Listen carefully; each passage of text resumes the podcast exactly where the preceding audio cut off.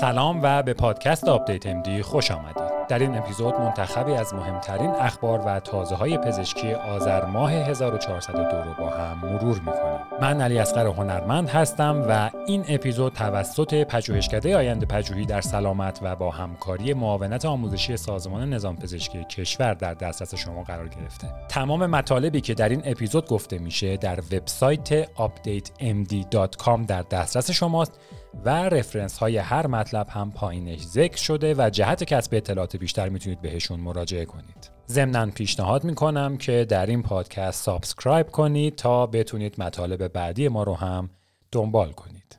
ما در پادکست UpdateMD در مورد انسانها و موضوع سلامت صحبت می‌کنیم اما اولین مطلب این اپیزود در مورد گربه هاست. بعضی گربه ها هنگام رفتن به دامپزشکی دچار استرس زیادی میشن و این استرس هم روی خود گربه تاثیر می‌ذاره و هم صاحب گربه رو تا مرز سکته می‌بره. حالا سازمان غذا و داروی آمریکا یک داروی خاص رو برای چنین شرایطی مورد تایید قرار داده.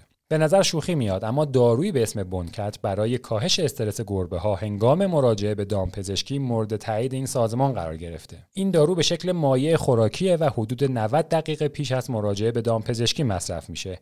البته دارو رو باید به گربه بدیم نه به صاحب گربه جالبه بدونید که نام ژنریک این دارو پرگابالینه و به عنوان یک داروی ضد تشنج و ضد استراب در انسان هم مورد استفاده قرار می‌گیره و این نخستین باره که این دارو برای استفاده در حیوانات هم توسط FDA مورد تایید قرار گرفته. مطلب بعد در مورد یک نظرسنجیه که توی اون به تقویت کننده های اعتماد به نفس پرداخته شده. وقتی دیگران از ما تعریف می‌کنن یا به موفقیتی دست پیدا می‌کنیم احساس خوبی پیدا می‌کنیم و به اصطلاح روزمون ساخته میشه. به این موارد تقویت کننده های اعتماد به نفس میگن. حالا نتایج یک نظرسنجی نشون داده که افراد به طور متوسط به 16 تقویت کننده در ماه نیاز دارند تا طی اون بازه احساس خوبی داشته باشند و احساس کنند در اوج خودشون هستند. موارد شاخصش رو با هم مرور می‌کنیم. اولین موردش اینه که دیگرون بیان و از ما تعریف بکنن. مورد دوم اینه که بتونیم کاری رو انجام بدیم که پیش از اون تصورش رو نمی کردیم بتونیم انجامش بدیم. مورد سوم خنداندن دیگرونه.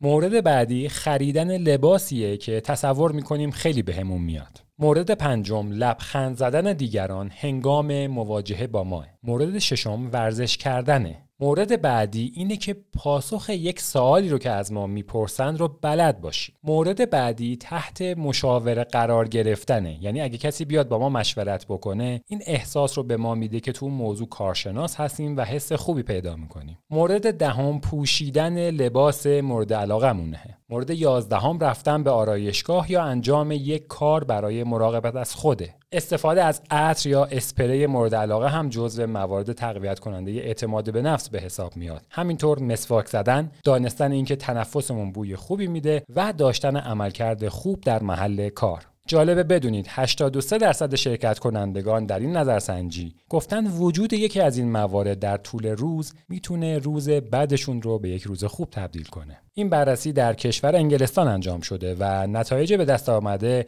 لزوما در همه جا یکسان نیست اما دونستن این نکات می‌تونه کمک کنه تا در مواقع لازم کمی اعتماد به نفس خودمون رو تقویت کنیم. ما در Update MD در مورد اهمیت ورزش و فعالیت بدنی زیاد صحبت کردیم و اصلا موضوع اپیزود قبلیمون در مورد اهمیت فوق‌العاده عضله سازی بود. حالا برخی افراد هستند که به خاطر نوع شغلشون و داشتن تحرک بدنی توی اون شغل معتقدن که نیاز به ورزش ندارند اما پژوهش های انجام شده طی چند سال گذشته نکته متفاوتی رو نشون داده و اکنون نتایج تحقیق بزرگ هم میگه که فعالیت بدنی در برخی مشاغل با عوارض منفی همراهه در این پژوهش مهم بیش از 300 شغل مختلف مورد بررسی قرار گرفتن و افراد به مدت 44 سال مورد پیگیری قرار داشتند. مشخص شده در افرادی که در مشاغلی با فعالیت بدنی متوسط یا شدید کار می‌کنن احتمال بروز مشکلات شناختی، حافظه و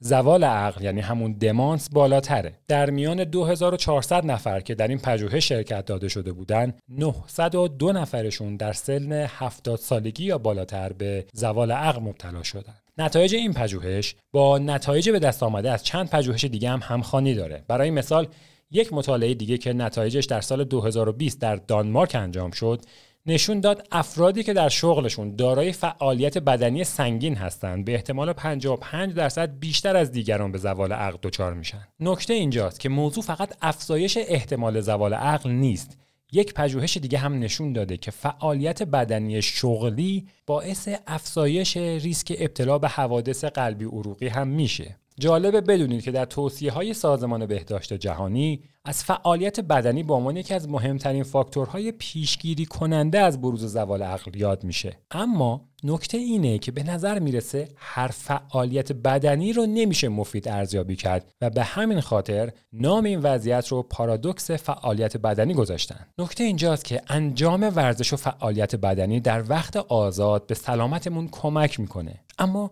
در محل کار نتایج ناشی از فعالیت بدنی کاملا متفاوته. هنوز علت دقیق این پارادوکس مشخص نیست. اما یه نکته مهم رو می‌دونیم. اینکه داشتن فعالیت بدنی شدید در محل کار با کوچک شدن اندازه هیپوکامپ در مغز و کاهش حافظه مرتبطه. ضمناً پژوهشگران میگن افرادی که معمولا کارهای سنگین انجام میدن از نظر روانی هم تحت فشار بیشتری هستند. مثلا شغلهایی مثل نظافتکاری، پرستاری و مراقبت از کودکان و سالمندان رو در نظر بگیرید. این مشاغل علاوه بر فعالیت بدنی از نظر روانی هم جزو کارهای لزوما لذت بخش به حساب نمیان و شاید این یک عامل موثر باشه. علاوه بر این انجام طولانی یک کار تکراری، نداشتن کنترل روی کار و استرس هم جزو مواردیه که جزو نکات منفی برخی از مشاغل به حساب میاد. از طرف دیگه در ورزش اختیاری معمولا زمان فعالیت بدنی کوتاهتره. با اراده خود شخص انجام میشه و هر زمان که خواستید می‌تونید استراحت کنید. ضمن اینکه در ورزش بخش عمده از مزایای سلامتی در زمان استراحت و همون ریکاوری رخ میده. اما در فعالیت بدنی شغلی معمولا زمان لازم برای ریکاوری وجود نداره. پزشکان معمولا در بررسی سلامت بیماران عواملی مانند سبک زندگی رژیم غذایی یا مصرف دخانیات رو در نظر می‌گیرند اما با پژوهش‌های اخیر به نظر می‌رسه که هنگام ارزیابی باید شغل افراد رو هم در نظر داشت. خبر بعدی در مورد تشخیص کووید طولانی مدته. همونطور که می‌دونید تشخیص بیماری کووید طولانی مدت یا همون لانگ کووید کار آسونی نیست چون معیارهای دقیقی براش وجود نداره و حتی برخی بیماران متهم به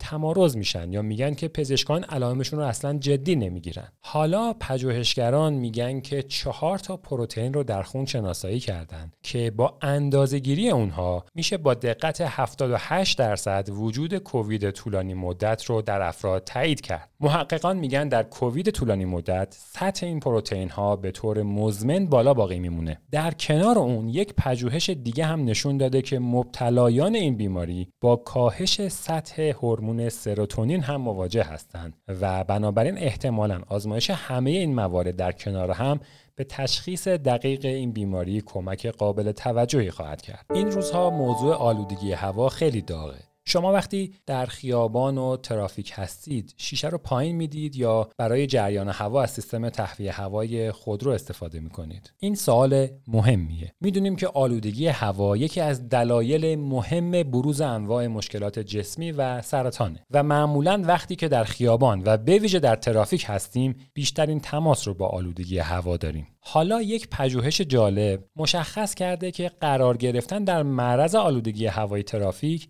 سبب افزایش فشار خون هم میشه. و مهمتر اینکه در کنارش معلوم شده مجهز بودن خودرو به یک سیستم هوای تهویه مناسب با فیلتر هپا در برابر این تغییرات اثر حفاظتی داره. در این مطالعه مشخص شده که فشار خون افراد تقریبا بلا فاصله پس از قرار گرفتن در معرض آلودگی هوا به میزان متوسط 4 میلیمتر جیوه افزایش پیدا می‌کنه. که این معادل اینه که فرد یک رژیم غذایی پرنمک داشته باشه. در حالی که در صورت وجود تهویه هوای مجهز به فیلتر هپا توی خودرو همچین اتفاقی رخ نمیده. جمع‌بندی اینه که اگر امکانش رو دارید و خودرو شما هم دارای سیستم فیلترینگ مناسبیه تا جای ممکن در ترافیک شیشه رو پایین نکشید و سیستم تهویه هوای خود اتومبیل استفاده کنید. مطلب بعد در مورد پنگوئن هاست. می‌دونیم که چرت زدن اگه به درستی انجام بشه برای سلامتمون خوبه و حیوانات هم به وفور چرت می‌زنند و این رفتار به ویژه در پرندگان بیشتره. حالا پژوهشگران متوجه شدند که نوعی پنگوئن در این مهارت یک سر و گردن بالاتر از بقیه قرار می‌گیره. این پنگوئن ها از چرت های کوتاه 4 ثانیه‌ای استفاده می‌کنن و گاهی اوقات و به ویژه در دوران مراقبت از تخم ها تمام اوقات شبانه روز رو با همین چرت های کوتاه چند ثانیه‌ای طی می‌کنن. معلوم شده که هر پنگوئن در طول روز بیش از ده هزار بار چرت با طول متوسط 4 ثانیه می‌زنه که جمعشون معادل 11 ساعت خوابه. در طول ده روزی که این پنگوئن ها تحت نظر پژوهشگران بودن طولانی ترین مدت زمان خواب اونها 34 ثانیه بود. جالبه بدونید برای اینکه محاسبه زمان خواب به صورت دقیق انجام بشه در مغز این پنگوئن ها الکترود نصب کرده بودند و امواج مغزشون تحت نظر بوده. چرت های بسیار کوتاه احتمالا به این خاطره که حیوان بتونه محیط رو از نظر وجود خطرات احتمالی بررسی کنه. اما پژوهشگران در تعجبند که چطور چرت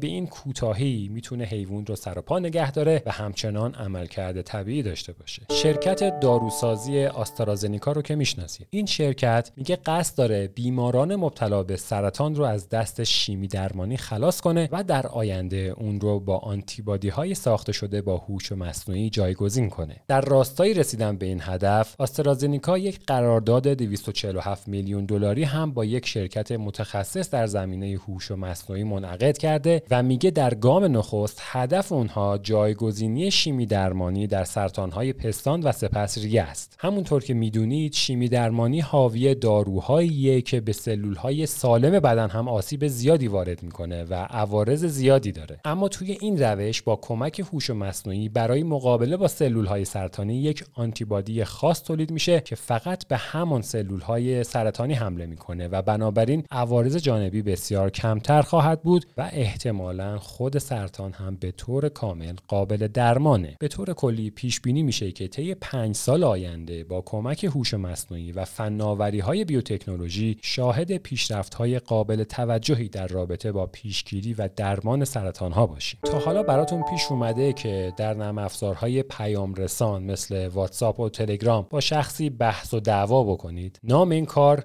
fexting ه که مخفف عبارت fight over text ه حالا یک نظرسنجی انجام شده در این مورد. نتایج جالبی رو به همراه داشته. نزدیک به 80 درصد شرکت کنندگان گفته بودند که تجربه دعوای پیامکی رو داشتن و تنها 20 درصد گفتن که از این مدل بحث خودداری می‌کنن. دعوای 47 درصد افراد با partner فعلی یا سابقشون بوده و 36 درصد هم با دوستانشون دعوا کردن. تقریبا نیمی از افراد گفتن از این روش استفاده می‌کنن چون به اونها اجازه میده تا روی پاسخهاشون فکر کنن. اما در طرف دیگه 37 درصد افراد هم پذیرفتن که یه جایی از بحث و دعوا واکنش های فکر نشده داشتن. قسمت مهم اینجاست که حدود 60 درصد افراد گفتن بحث و جدل پیامکی روی روابط اونها تاثیر منفی گذاشته. حدود 60 درصد هم معتقد بودن دعوای پیامکی سبب طولانی شدن بحث و جدل میشه. باید بدونیم که در بحث و جدل متنی بسیاری از حالات، احساسات و زبان بدن ما منتقل نمیشه و به همین خاطر احتمال زیادی برای ایجاد سوء تفاهم و بدتر شدن شرایط وجود داره. به همین خاطر پیشنهاد میشه که تا جای ممکن از دعواهای پیامکی پرهیز کنیم و شش راهکار عملی هم برای این موضوع پیشنهاد میشه. اولیش اینه که اگه امکانش رو دارید بحث رو به صورت حضوری و چهره به چهره انجام بدید. گاهی اوقات پاسخ ندادن به یک پیام نامناسب سبب میشه که آتش دعوا در همون ابتدا شعله ور نشه اصلا بحث ادامه پیدا نکنه. یه راهکار اینه که می‌تونید پاسختون رو تایپ کنید اما ارسالش نکنید. نوشتن احساسات خیلی حالمون رو بهتر می‌کنه اما معمولا نیازی به ارسالش نیست. می‌تونید به فرد مقابلتون توضیح بدید که ترجیح می‌دید بحث رو به صورت چهره به چهره انجام بدید و اجازه طولانی شدن گفتگو رو ندید. حواستون به این نکته باشه که متن فاقد احساساته و ممکنه برداشت کاملا اشتباهی نسبت به یک جمله داشته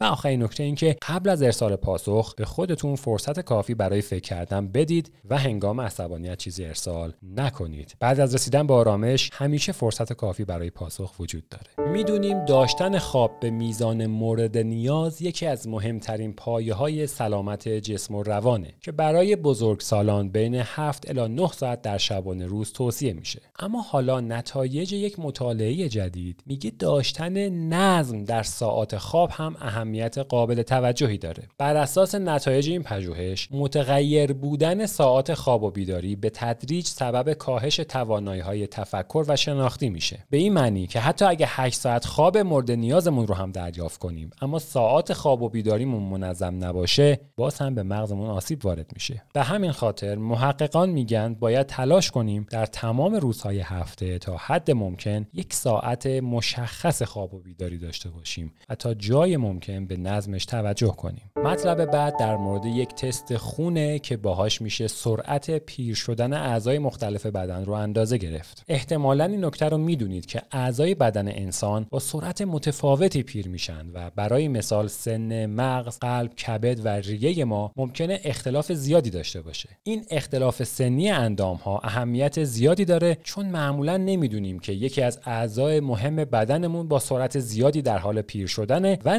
نارسایی اون در نهایتی که از دلایل ایجاد بیماری های مهم و حتی مرگ خواهد بود. برای اندازهگیری سن اندام های بدن از ابزارهای تخصصی استفاده میشه که معمولا برای هر عضو متفاوته و در دسترس اغلب افراد نیست. حالا پژوهشگران استنفورد میگن با انجام یک تست خون میشه سن 11 اندام مهم انسان رو اندازهگیری و پایش کرد. در این تست مقادیر هزاران پروتئین در خون اندازهگیری میشه که هر گروه از اونها مرتبط با فرایند پیری یک اندام خاصه. جالبه بدونید در بررسی انجام شده مشخص شده بیش از 18 درصد افراد بالای 50 سال دارای حداقل یک عضو داخلی هستند که با سرعت بسیار بیشتری نسبت به دیگر اندامهاشون در حال پیر شدنه. با این تست سن اندامهایی مثل مغز قلب کبد ریه روده کلیه چربی عروق خونی بافت ایمنی عضلات و پانکراس قابل اندازه‌گیریه این تیم پژوهشی همکنون مشغول ثبت این تست به عنوان یک حق اختراع تا بتونه در آینده ازش به صورت تجاری هم استفاده کنه. یکی از مهمترین خبرهای آذر ماه 1402 تایید نخستین ژن درمانی برای بیماران کمخونی داسی شکله. سازمان غذا و داروی آمریکا نخستین ژن درمانی مبتنی بر فناوری کریسپر رو برای بیماران کمخونی داسی شکل یا همون سیکلسن آنمیا مورد تایید قرار داد. این نخستین باره که یک درمان با فناوری کریسپر مورد تایید FDA قرار گرفته و از این نظر یک رخداد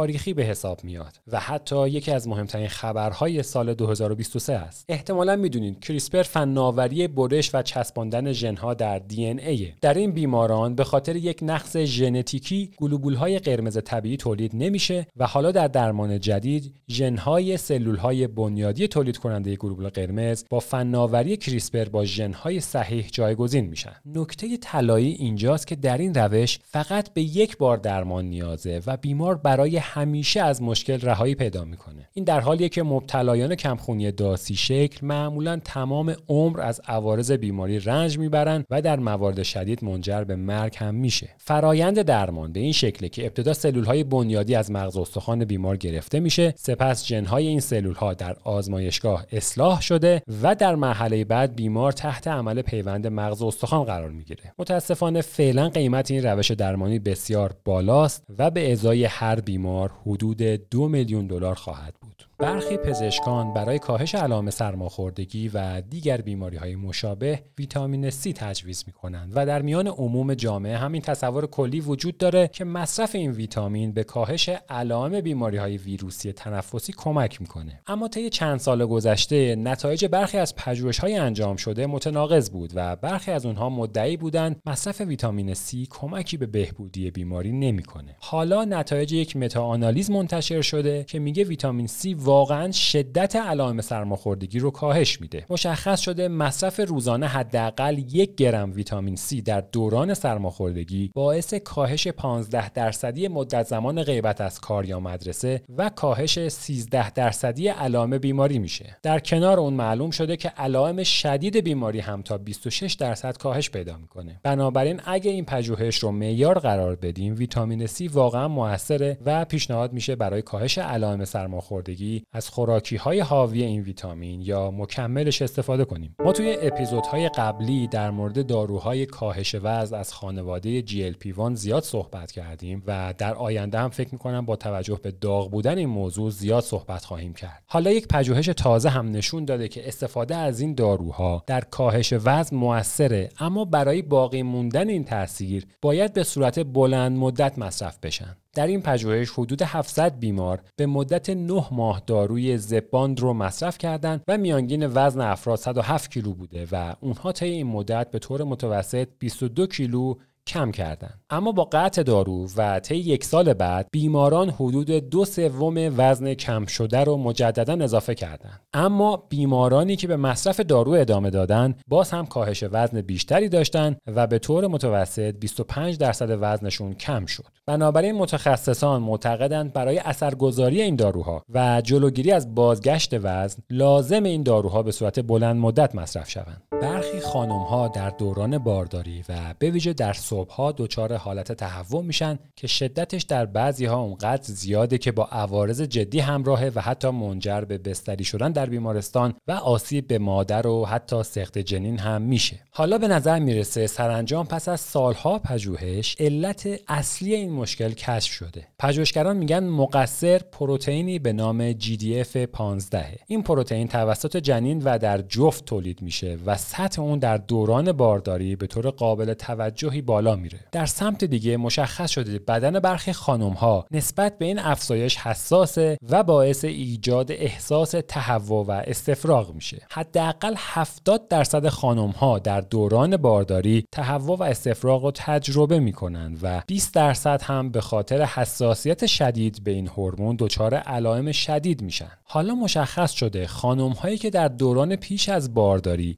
سطح پایینتری از GDF 15 رو دارند در دوران بارداری به احتمال بیشتری دچار حالت تهوع خواهند شد. محققان میگن با کشف عامل اصلی حالا میشه به دنبال راهکارهای واقعی برای درمان تهوع صبحگاهی بود و همین الان هم دو تا راهکار کلیدی پیشنهاد شده. اولیش اینه که احتمالا افزایش مواجهه با این پروتئین پیش از بارداری می‌تونه میزان حساسیت رو کم کنه و ضمنا میشه برای مسدود کردن گیرنده های این پروتئین آنتیبادی تولید کرد. در کنار اون احتمالا با اندازهگیری سطح این پروتئین پیش از بارداری میشه میزان حساسیت فرد به اون رو اندازه گیری کرد و نسبت به پیشگیریش اقدام نمود. جالبه بدونید خانم دکتر فجزو پژوهشگر ارشد این مطالعه خودش جزو افرادی بوده که سال 1999 و در دوران بارداری به علائم شدید ناشی از این مشکل مبتلا بوده و به خاطر عوارض اون فرزندش رو در هفته 15 بارداری از دست داده. آخرین مطلبمون هم در مورد